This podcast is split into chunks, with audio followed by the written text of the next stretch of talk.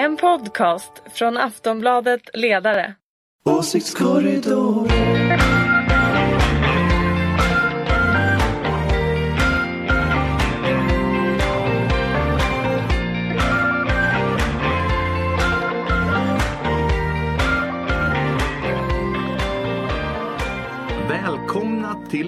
Åsiktskorridoren. Det är Aftonbladets ledarsidas podd som i princip kommer varje vecka. Det är Ingvar Persson, Anders Lindberg och Ulrika Schenström. Yes, här är vi. Två, två eh, manliga socialdemokrater, en kvinnlig moderat. Och jag heter Fredrik Virtanen och är i det här fallet kvinnlig moderat om det behövs. eh, håller mig neutral eh, Alltid. och något eh, lutande på mot Ulrika Schenströms sida fast jag då brukar skriva på ledarsidan jag också. Du var sjuk förra veckan, Ulrika Schenström. Förkyld. Ja, är du frisk nu? Ja, jag har varit förkyld den här veckan också men nu är jag frisk. Så Bra. nu kanske jag klarar hela semestern. Ingen smitta. Och vi var på Gröna Lund häromdagen. Jag såg det. Verkligen. Det kan man inte förneka. Ingvar och jag åkte en, en barnkarusell. Ja, men det gjorde vi framgångsrikt. Men jag hörde att det var Karin som vann. I femkanten. Och du kom Vi behöver tvåa. inte fundera så mycket på just den där delen tycker jag. Vi, vi hoppar över det. Efter att ha vunnit två år i rad så vann Karin med Tjejerna en är poäng. bäst. Mm, ja, blivit det tydligen. Ja, det var ingen Fast rolig Fredrik fråga. förlorade när vi sköt. Det vann Ingvar. Ja, men en god andra plats på skyttet. Ja, det var, det var trevligt eh, i alla fall. Eh, först, något nytt om Lars Adaktusson. Nej, men det är ju bråk i KD. Ja. Någonstans där måste Lars vara. Är det hans Och fel? frågan är var. Är det han som har slängt ut hon Emma Henriksson? You never know. Vi ska prata om detta strax, så vi får, kanske, vi kanske får återkomma till Lars Adaktusson. Men jag tänker vi börjar med partiledardebatten. Och jag, jag har lyssnat på det mesta och jag undrar när ska när ska de förstå att det politiska landskapet har förändrats? Varför är de fast i den här blockpolitiken? Alltså, det har varit ett år av kaos eh, orsakat av att man följer en gammal blockpolitikkarta. Mm. Alltså, man- kanske man hade trott att de skulle pröva om det här, att de små partierna i vissa frågor skulle liksom vilja samsas med sossarna till exempel. Detta verkar inte ske.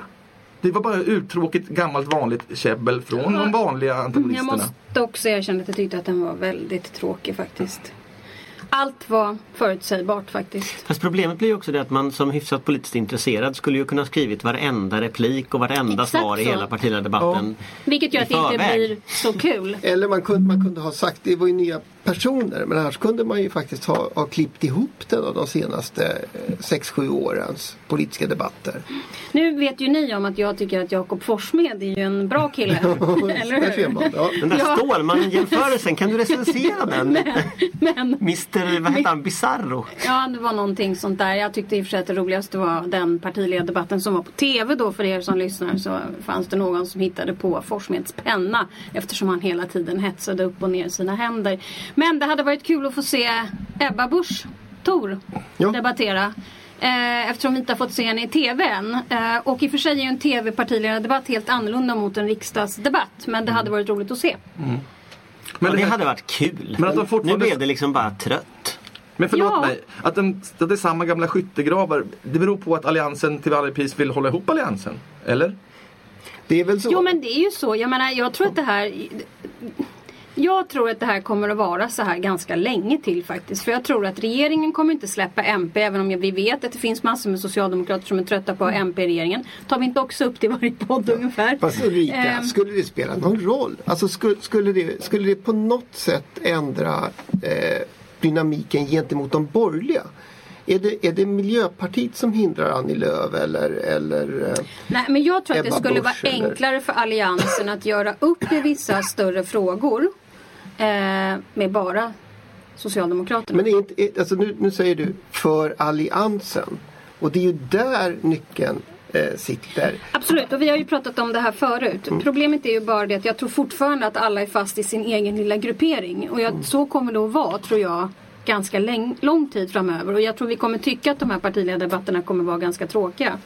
Jag tror ingenting kommer hända för om ni tittar på den senaste, jag vet att vi ska prata om SCB. Men om man tittar på de senaste siffrorna så är ju de enda som växer är ju egentligen ordentligt är ju egentligen Sverigedemokraterna. Och Centerpartiet om jag ska vara ärlig. Och inte förrän det börjar ske någonting mellan de här blocken, om vi särskiljer då ehm, eh, SD i oppositionsroll så får du ändå så länge det inte är någon större skillnad så tror jag inte det kommer hända så mycket.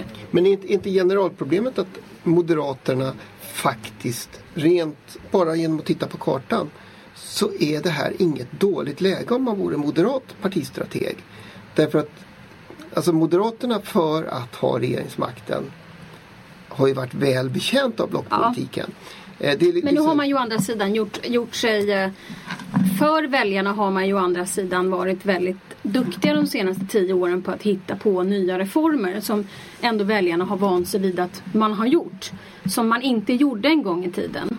Eh, nu är ju de utspel som kommer inte alls i sam, samma dignitet. Det är därför jag har sagt att den, po- den, podden, den podden som kommer vid partistämman blir ju mycket mer intressant i den bemärkelsen. Men, men, men det är väl också lite så att ja, vi, vi pratade om det en del igår när vi tittade på partiledardebatten just att det är väldigt uppenbart att de väljare som Anna Kinberg Batra skulle behöva nå, de når hon inte. Alltså hon är en storstadsliberal, eh, väldigt profilerad i liksom en slags Reinfeldts, den sena Reinfeldtsk tradition kan man säga. Medan däremot väljarna går till Sverigedemokraterna och dilemmat blir ju någonstans, kan en storstadsliberal, ganska teknokratisk ledare vinna människor? Ja. Eller skulle Men man kanske det behöva rätt- lite mera... Nej, men, alltså, nu, nu finns det ju sossar som också går till Sverigedemokraterna kan du ju se Jo, fast, fast, fast, fast det väldigt tydliga i detta det är ju att de inte går tillbaka till Moderaterna. I valet så gick de för ett år sedan, eller snart ett år sedan, så gick de till, från Moderaterna till SD. De går inte tillbaka och det är en av de tydligaste sakerna i SCB. Och det jag funderar på det är just att alltså den här teknokratiska storstadsframtoningen som Moderaterna har, att funkar den verkligen för att ta hem de här väljarna som man behöver ta hem? Och hon är kvinna dessutom, det kan inte vara bra.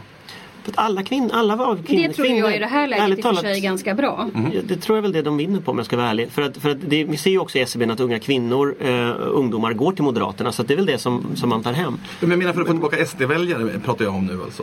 Eh, De är ofta män. Jag vet inte, alltså grejen är så här, jag, tänker, jag, jag satt igår och funderade mycket på det här och så jäm, tänkte jag på jämförelsen mellan Elmsäter-Svärd och Kinberg Batra. De är båda kvinnor. Men jag tror att även om Elmsäter-Svärd också är stockholmare så hon har lite mer så här populistisk framtoning. Det är lite mindre teknokratiskt. Det är lite mera närmare folks vardag. Och jag tror att, att, jag tror att Moderaterna skulle vinna på att försöka vara lite mera folkliga om man uttrycker sig så. Tror du också det Schenström? Ja, nej, men jag, jag var ju med och gjorde Nya Moderaterna. Då var vi bara folkliga Ja, var- hela det var dagarna. glad i hatten då. Men jag vill bara hänvisa till ett par Ipsos-siffror som jag kom på just nu. Som visar på varför man röstar på SD. Och vi, är- jag är helt övertygad om att vi fyra här inne har exakt samma uppfattning vad gäller SD. Men de siffrorna visade också på att folk ändå röstade och sympatiserade med dem. För att man vill ge en signal till sitt eget parti om att det är någonting som inte stämmer. Och jag menar inte då att man måste göra reformer just på de områden som så många tror att det just handlar om. Migration, integration och så vidare. Jag tror bara att de ska prata politik och våga vara sig själva. För att jag tror att väljarna, när vi sa här i början på den här podden, sa vi det var så tråkigt. Vad tror ni vanligt folk tycker som inte är nördar i politiksvängen? Och de det är väl ingen som lyssnar på en Nej, en och när riksdags- de väl gör det och försöker göra det så måste man ju, de måste det ju finns undra också- för de pratar ju inte på riktigt. Men det finns också ett strukturellt problem här tror jag och det är att Moderaterna nu jobbar sig vidare in mot mitten. Man försöker liksom, alltså de tre förslag som kom de senaste tiden här som man diskuterade var huvudkonflikten i partiledardebatten den handlade om att en statlig styrning av matematik i skolan, att man ska läsa mer. Eh, statlig styrning av skolan är inte jätteborgerligt om man uttrycker sig så. Sen har vi haft ett utspel om gratis förskola och vi har haft ett utspel om sommarskola. Det är liksom tradition, det, alltså Moderaterna fortsätter mot mitten. Problemet är att då bildas också ett, liksom ett vakuum till höger om Moderaterna eh, som någon kommer att utnyttja. Och just nu försöker alla små borgerliga partier utnyttja det. Men de lyckas inget vidare. De som lyckas ta det där vakuumet för tillfället det är Sverigedemokraterna. Ja. Och det där är... KD skulle ju kunna ta den men jag tror ju inte KD kommer att lyckas ta Jag tror inte det det. Fast det heller. var- Adaktusson Alltså, jag- skulle de behövt där. Lars, alltså. Det skulle de behövt. Fast det var ju en, alltså det var ju en intressant liksom, situation i partiledardebatten. Att Forsmed som gjorde precis som alla kristdemokrater alltid har gjort, försöker ta upp föräldraförsäkringen och, och sådär som den stora frågan, plötsligt fick eldunderstöd utav Jimmy Åkesson. Ofrivilligt förstås, men, men då är det ju plötsligt någon mer som pratar om det där. För hans, Kristdemokraternas problem har ju varit att att de pratar om någonting som ingen annan pratar om. Det gick när Alf Svensson Fast då är, vi, men då är vi tillbaka i det som jag Mm. verkligen tror är problemet. Jag tror att alla taktiserar för mycket. Säger jag det här, då kommer SD säga Mm. det och då kommer sossarna. Istället för bara så här, jag skiter i vad de andra säger. Det här är vad vi tycker. Det vore bra. Det är bra. Men detta går, glider vi vidare in i eh, nästa ämne, vilket påminner om det här. Jag tänker på Emma Henriksson, alltså gruppledaren i KD som fått sparken av Ebba Busch. Eh, varför fick inte hon chansen att, att vara och partiledardebattera? Ja, det Ja, kan det är man. en väldigt bra fråga. Ni, Ja, nej men alltså jag, för en gångs skull Fredrik. Är du svarslös? Det här är liksom, Fast vilken bra ju, fråga. de, de, man brukar ju lite elakt säga om KD att det finns fler parti, att det finns fler liksom falanger än det finns medlemmar. Och det, alltså de har väldigt många falanger i, i Kristdemokraterna och, och det är ju ganska uppenbart att Ebba Busch Thor och eh, Emma Henriksson tillhör olika väldigt skilt olika läger i, i, i partiet. Så, så skulle jag gissa så är det väl så att när det här gänget runt Ebba Busch, alltså Charlie Weimers hette en, en en person, Sara Skyttedal som är ordförande i KDU idag. Alltså när det där gänget en gång i tiden tog över KDU, eh, då rensade de ut alla som inte höll med dem. En ohyggligt brutal utrensning. Sen har några av dem kommit tillbaka men det, det var väldigt brutalt när det hände. Eh, det var ganska många när man pratade inom K, med, folk inom KD som sa att en av argumenten mot Ebba Busch Thor det var att de var oroliga för att samma sak skulle återupprepas i partiet.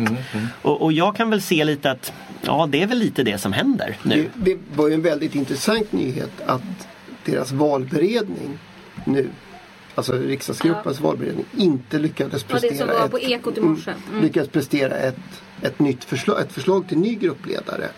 Därför att, för det, för det illustrerar ju också eh, Ebba Busch Thors problem att hon ska försöka fjärrstyra. Jag menar, hon, har tagit, hon har fått partikongressens eh, liksom förtroende men hon har inte liksom riksdagsgruppens det förtroende. måste vara Och, och det måste ju vara så att, och det vet vi, det är ju folket gör, runt Göran Hägglund. Och då har väl kravet varit att det skulle vara en Två Göran Hägglundare där då. Men nu var det väl kanske tre va, för Acko Ankarberg också. Men, och då har väl hon, hon har väl rensat ut själv då. Men va- varför, varför rensade hon ut så att säga, när hon sparkade Emma Henriksson? Vet vi varför? Nej, det Vet, vet gör vi ju inte. utan vi sitter här och spekulerar. Ja. Men om man följer hur hon tidigare och hennes gäng tidigare har agerat så är de inte särskilt snälla mot sina politiska motståndare varken i partiet eller någon annanstans. Så, att, så att jag tror vi kommer att se fler utrensningar i KD och jag tror att det, det kommer att bli ett mer ideologiskt höger, Exakt. högerparti med, i alla typer av frågor. Och jag menar, om, om hon har valt den strategin och har partikongress eller rikstinget då som det heter i det partiets eh, mandat för det här, ja då, då får hon ju göra det. Och det är ju någonstans, ska hon göra förändringar av den typen, då tror jag alla partier vet det, att det ska man göra det första man gör. Man ska inte låta liksom det där dra ut på tiden. Så hon liksom, hon Och det, är kör ju väl det här nu. och, det och det håller jag ju helt med om. Men det är i det läget hon är i med siffror under 4% som jag faktiskt just nu tror verkligen är under 4% Inte det här. För det är uppenbarligen så att ofta så tror man ändå de kommer nå över 4 och därför räknar man ändå med dem i alliansens eh, siffror. Eh, Just nu tror jag inte man ska göra det. Nej men då kommer vi in på nästa. Vi ska säga att Emma Henriksson är såklart kvar i riksdagen. Hon är bara inte Men det kan man ju säga, där, det så- finns också någonting, någonting i KD. Alltså om man tittar på vad de har fokuserat på hittills med Ebba Busch. Hon har pratat abortfråga. De är tillbaka in i det här underlivsfrågeträsket av, av diskussioner.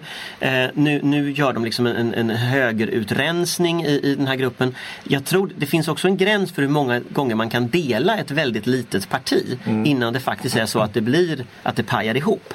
Så att, så att, så att Kommer de där grupperna som nu slängs ut, kommer de att vara lojala mot Kristdemokraterna i framtiden? Kommer de väljarna att vara lojala? Det är ju också tveksamt alltså. Det kommer ju en punkt Alltså ju när mer det... det blir sekteristiskt i ett parti. Om vi nu går tillbaka till det vi pratade om att när folk som inte är politiknördar tittar på en partiledardebatt och tycker att de faktiskt inte säger någonting som jag överhuvudtaget tror är politik. Hur tror ni väljarna ser på ett parti där man bara bråkar internt om konstiga saker som man heller inte förstår? Nej exakt, det, det vi ska ju snacka om SCB-siffrorna. Det är speciellt du som vill det Schenström. Då vill jag ha... Nej det var mer att det blir apart om en vecka. Ja, Liksom, ja, ja, men- ja, jag vill bara lägga upp den boll och det gäller just med KD. För det, i, när media räknade ihop så står det att alliansen är större och så vidare. Ja. Men det är de ju inte, de är ju under 4% spärren. Exakt. Känner inte liksom media till att man inte får vara med och regera då? Vad, vad är det som händer här egentligen? De hade de 3,9 va? Ja, de Say hello to a new era of mental health care. Cerebral is here to help you achieve your mental wellness goals with professional therapy and medication management support. 100% online. You'll experience the all new Cerebral Way, an innovative approach to mental wellness designed around you. You'll get a personalized treatment plan from a therapist, prescriber, or both in a safe and judgment free space. Your cerebral therapist or prescriber will outline a customized plan with clear milestones along the way so you can get to feeling your best. With Cerebral, you're not alone in your mental health journey. We're here to empower you to live a fulfilling life. So take that first step towards a brighter future and sign up today at cerebral.com slash podcast and use code ACAST to get 15% off your first month. Offer only valid on monthly plans. Other exclusions may apply. Offer ends July 31st, 2024. See site for details. De hade till, I den här SCB så hade de 3,7. Ja, exakt, men i en det. del mätningar nu ligger de ju på 3,2-3,3. Exakt. Så varför Ehm, räknas de med? Ja, det är obegripligt. Ja. Säg det till er eh, Till Niklas. Svensson. Ja, men även vi gör väl det. Liksom. Ja, vi gör det hela Ja. tiden. Och det är Alltså, jättekonstigt. jättekonstigt. Ja, då Det är håller, vi alla ju med om bättre, det. det ger ju bättre rubriker. Och jag Alltså- skriver Ja, men det det, till och med ibland i inte. sociala Nej. medier och Det ingen håller med mig och ingen vågar hålla med mig. Det finns, det, finns, det, finns ju ett, det finns ju ett rationellt skäl för att, att, att göra så här eh, på en tidningsredaktion. Och det är ju att valresultaten har faktiskt landat över 4 procent oavsett hur det har sett ut i opinionsundersökningarna. Och, och det är klart att hur det ser ut i opinionsundersökningarna är det ju egentligen ingen läsare som är intresserad av. Utan det är ju som ett tecken på vad det skulle kunna bli för och jag ser det också missvisande i någon slags självbildsperspektiv. perspektiv. Därför då sitter det eh, en massa människor från Alliansen eh, som, som ni, ni förstår att jag känner många. Som tycker att det är jättebra att vi är större. Och då sitter jag och tittar så här. Ja, kanske inte riktigt då. Men, men sen ska man väl också... Ja. Men, men sen är det väl också så att den här väljaropinionen den är ju också en spegling av förra valrörelsen. Det var liksom senaste gången det var riktiga politiska konflikter och debatter. Alltså skulle man ha politiska debatter idag om liksom de, de, de faktiska förslagen, om den faktiska politiken, då är inte jag alls säker på att de här förändringarna skulle bestå. Utan, utan min känsla är väl att det faktiskt inte har hänt någonting överhuvudtaget i väljaropinionen mer än att SD går upp. Jag vet, fast som... Fast som Och det, det gör att skulle, skulle, vi ha val, skulle vi ha val idag så tror jag att eh, väljarna skulle tycka att politikerna var dumma som utlyste ett nyval och sen skulle de skicka tillbaka exakt samma riksdag igen Mm. och låta dem reda ut det, möjligen med lite större Sverigedemokrater. Ja, ja, men media kan ju inte påstå i alla fall att Alliansen är större när inte KD är med i den här undersökningen. Det, det är bara trams, det är Ja, de dålig kommer ju journalistik. inte in Nej. i liksom, riksdagen. Det blir konstigt. Vad finns det mer i SCB som Nej var men jag, intressant? Håller, jag håller väl i och för sig eh, med Anders. Det här är ju ingenting konstigt. Eh, alltså, det är ju SD och jag tycker att det är rätt intressant att titta på flödena som finns i den där. Hur flödena och pilarna går. Och det går ju väldigt mycket till SD får man ju säga. Sen går det visserligen till Moderaterna också. Eh, Från? till och med från Socialdemokraterna i den här. Och S tar ju då från Miljöpartiet och det går faktiskt från sossarna både till Moderaterna och SD. Eh, så att jag skulle nog säga så här, om man ska vara riktigt ärlig på lång sikt så tror jag att det finns två partier som kommer ha det problematiskt eftersom de har varit, eh, är väldigt etablerade partier och är statsbärande. Så tror jag ändå de står inför en utmaning. Jag hoppas ju att de klarar det här just för att mota bort SD. För de andra kommer inte klara av att göra det. Det blir partiet Socialmoderaterna till sist. Nej, men alltså, det, blir, Anders kommer aldrig klara av det här. Nej men, jag, nej, men jag, jag, tror, jag, tror, jag tror inte det. Därför att jag tror Den att höger blicken. vänster, ja, men höger vänster konflikten är ändå den grundläggande eh, konflikten i, i, i all politik. Och, och, Men och, bägge sitter ju ungefär i mitten och, och, och fiser. de har en retorik som gör att de låter alldeles för mycket i mitten, det har de. Men går man sen igenom ideologin och sakförslagen så skiljer ganska mycket. Och drar du ut det där på några års sikt så ser du stora skillnader. Och Anders, då är vi tillbaka i det vi började i ju. Om de bara kunde säga vad de tycker istället för att taktisera hela tiden. Elefanten i rummet som är SD och den här diskussionen, hur många gånger har vi inte haft den? Liksom, svaret exakt på vad man ska göra men det är för mycket taktik Men och för lite Ulrika, politik. ja, Ulrika bara så jag förstår dig då. För, för, för jag menar jag håller med om att ansvaret för att, att liksom upprätta en politisk scen i Sverige där, där de riktiga frågorna liksom kan avgöras av det, det ligger på Socialdemokraterna och Moderaterna. Det är Ja. de två partierna som har den kapaciteten. Ja. Men, in, men men tänker du då genom att samarbeta eller genom Nej, att... jag menar med att faktiskt tänka politik och inte Ja. vara helt besatta av varandra och vad den andra gör. Nej, och, då, och då kanske det slutar med att de verkligen inte samarbetar utan att man Absolut. väldigt tydligt eh, kan se Men att inte ja, hela tiden liksom glutta Mm. på vad alla andra gör utan gå in till sig själv, komma ihåg varifrån man kommer och köra. Men då ska ju Anna Kinberg Batra inte föreslå gratis förskola i sitt tal. Då ska hon ju föreslå en rejäl skattesänkning för överklassen så överklassen blir glad. Åh, För då det är man tillbaka. Nej, men och sen så ska Åh, Stefan Löfven... Nej, men vänta lite nu. Och sen ska Stefan Löfven motivera sina skattehöjningar med att de är Det omfördelande. där kunde vi inte ens ta på allvar Jo, faktiskt. därför att, därför att om man motiverar förslagen, de lägger ju de här förslagen, Moderaterna är fortfarande liksom ett, ett överklassparti när man tittar Ett på sakpolitiken. Men om man inte motiverar förslagen på det sättet, då låter det ju som att de tycker lika. Då vill jag Och fråga, vem vilka är det då som, låter... går då från sossarna till moderaterna här i det här flödet från SCB? Det skulle jag vilja veta. Det lär ju inte vara överklassen i alla fall. Alltså, Nej. jag vet inte vem som går men skulle jag gissa så tror jag att det är regeringsduglighetsväljare. Jag skulle gissa att det är väljare som tyckte att Stefan Löfven var mer regeringsduglig innan så här Saudi-vapen och annat än vad han är nu. Och då tror och jag att, då tror jag att de väljer... till SD. Nej, jag, tr- jag tror inte att det är så enkelt. Jag tror det är så att det finns många väljare som faktiskt väljer mellan S och M. Och väljer just utifrån förtroende, regeringsduglighet och så vidare. Och när Stefan Löfvens regeringsduglighet går ner då tror jag att de kan gå till Moderaterna. Och jag tror det tappet är ett jätteproblem för S. Men, men ibland så, nu låter det faktiskt som Sveavägen 68 och det har vi grälat om så himla Ja, du många brukar gånger. säga det, men de säger inte så. Men, men precis så där låter de säkert också på Mynttorget 1. Och det är just den typen av uppfattning som gör att det inte går vidare och att de här två stora partierna faktiskt tappar båda två till SD. Och att vi har partiledardebatter från helvetet. Det, det. Det tycker jag var lite hårt sagt. Mm, Man förlåt. visste att du skulle säga det. Men Så tycker jag var lite hårt och brutalt Men det var en jag. fin avslutning. fin. Eh, nu ska vi prata om tacksamhet. Eh, tacksamhet och här står förre migrationsministern Tobias Billström och eh, Somar Al- Al-Najer i, i centrum. Och Fredrik Wikingsson, TV-stjärnan, förklarar det här bra och har även en åsikt i frågan. Det här gjorde han i Breaking News då på kanal 5 i måndags. Vi spelar upp den. Ni får be om ursäkt om ljudet inte är perfekt. Eh, I helgen så tillrättavisade riksdagens vice talman Tobias Billström krönikören Somar Al-Naher som hade skrivit en krönika om den femåriga helvetesprocess som hennes familj fick genomlida innan de till slut beviljades asyl i Sverige.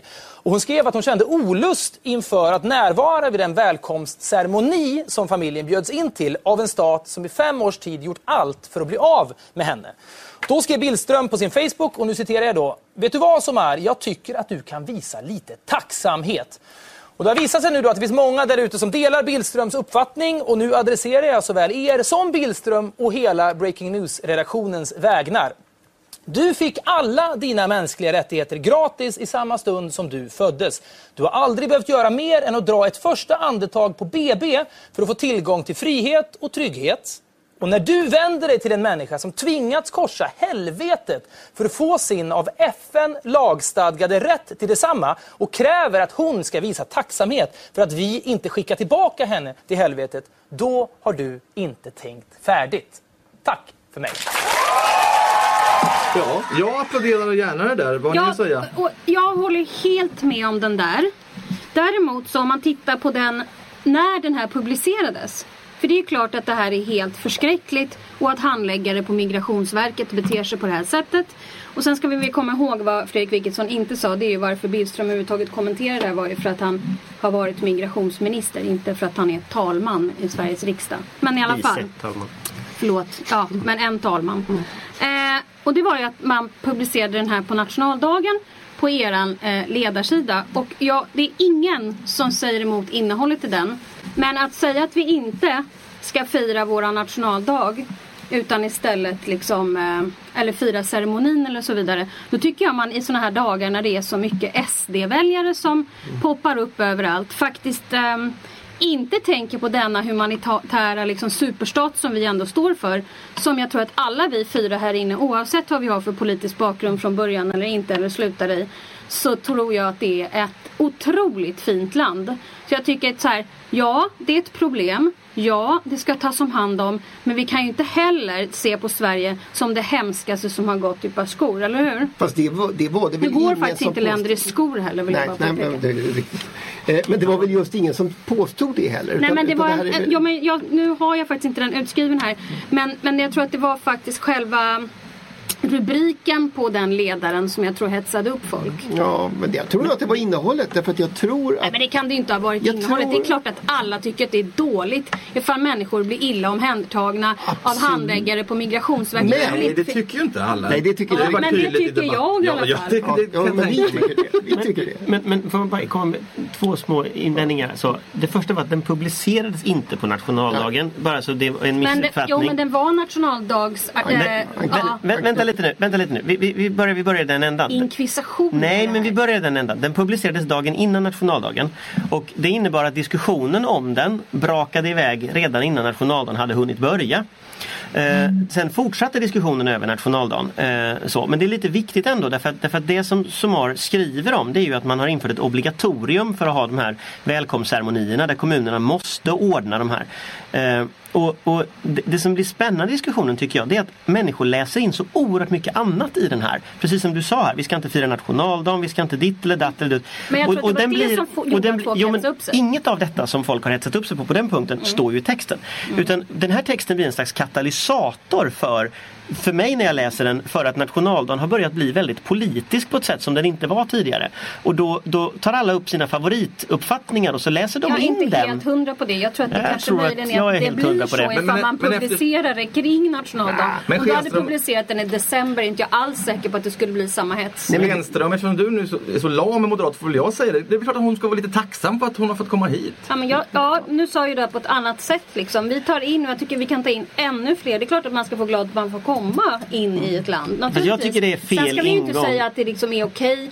Men då måste man ju prata om det systemfelet som Så vad var fel med Billströms uttalande då? Men det, men, Nej men det var ju att han tänkte på rubriken, helt övertygad. Men- jag känner Tobias Billström väldigt Ja, väl jo, och han är men- verkligen inte en person som nej. försökte, man försökte måla ut honom Men, som. nej, men, nej men alltså saken är ju just den att det här med tacksamhet det är ju en, en, en, tanke, en tankefigur som finns och som verkligen inte bara Tobias Billström eller alltså, som inte har med nationaldagen att göra. Det är klart, det är klart att det finns väldigt många människor. Jag tror att vi alla ibland kan tänka, ja men vi borde väl få ett tack när vi nu är den här humanitära superstaten eller, eller hur man nu ska tänka liksom. Eh, och det var ju precis den tankefiguren som Somar utmanade genom att säga Nej men jag borde inte behöva vara tacksam för att mina liksom, mänskliga rättigheter eh, prövas på ett, ett riktigt och ärligt sätt. Va? Jag ska inte behöva vara tacksam mot en stat för att, för att jag får mina mänskliga rättigheter. Den tankefiguren, den är nog provocerande, nationaldag eller inte. Eh, jag tycker Somar har alldeles rätt. Jag tycker är liksom, det är och, och jag tror att Billström uttrycker vad många Mm, fast jag tror att Ja. möjligen om det var väldigt många då som eh, liksom tyckte att någonting han sa var bra. Eller sympatiserade med Billström tror jag fortfarande att det finns väldigt många olika personer och olika eh, åsiktsdelar som i så fall. Ja, det jag det är klart att du får i. på dig trollen också. Jo, men jag, jag, tror du, jag tror du har rätt i det. Men jag tror också att det finns ett element här i den här tankefiguren då om, om, om tacksamhet som är också måste utmanas. Därför att, därför att alltså Somar kom väl hit när hon var typ fem. Hon är över 30 nu. Hon har varit här i hela sitt liv. Eh, när ska hon sluta vara tacksam för att hon inte blev utslängd? För 25 år sedan. Ska hennes barn vara tacksamma för att deras mamma inte blev utslängd för 50 år sedan om 25 år? Så att den här idén måste vi också klara av att diskutera på ett liksom, eh, rimligt sätt. Det gick överhuvudtaget inte och det flippade ur redan dagen innan nationaldagen eh, på nätet och i de här olika diskussionerna som var. Och där kan jag känna att, att det kanske var ett, på ett sätt en, en, det var kanske bra att det här kom just på nationaldagen så att vi fick liksom rensa luften så den här diskussionen fick tas. Möjligen. Och sen man så kanske vi också ska måste försöka landa någonstans. När man publicerar en sån just då. Jo men, så är men, ju men det kanske, ja fast det är också så att det är bra att diskutera saker och alla de här människorna som var så upprörda över att vi har en åsiktskorridor i Sverige som skriker högt och ljudligt. Mm. Alla de var arga på Somar. Så att jag, jag blir lite så fascinerad över att okej vi ska kunna diskutera allting hej och hå men när vi sen faktiskt diskuterar allting. Då blir folk skogstokiga. Mm. Så att, jag tycker ändå att det blev Även om diskussionen flippade fullständigt ur så tycker jag när den landar så har det ändå sagts ganska många kloka saker och jag tror väldigt många människor tänkte nya tankar som en konsekvens av detta. Mm, det och det är bra. Och man såg vilka som var troll. Du behöver inte vara Och orolig. det var väldigt många som var Ja. troll. Du behöver inte vara orolig heller Ulrika över Anders. Han gillar att hissa svenska fanan och, och, och sådana saker. ja. Det heter flagga, inte Flagga. fana. Ja. Det, är, det är jag som har gått i för många demonstrationståg. I denna ungefärliga konsensus här i åsiktskorridoren säger vi väl eh, tack för idag då. Ulrika Schenström, Anders Lindberg, Ingvar Persson och jag är. Fredrik Virtanen. Vi ses om en vecka. Hej hej! Hej! Hej. Åsiktskorridoren